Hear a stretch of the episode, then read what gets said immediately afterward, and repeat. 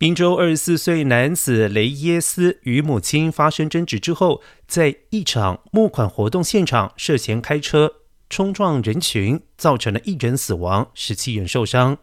该男肇事逃逸返家之后，再殴打其母亲致死。十四号，他因为两项刑事谋杀罪被传讯。救治伤患的医疗中心表示，共接收十五名患者。医院发言人十四号说明，其中五人仍然情况危急，三人情况尚可，另外七人接受治疗之后已经出院。雷耶斯目前在哥伦比亚郡监狱等候月底预审，不准保释。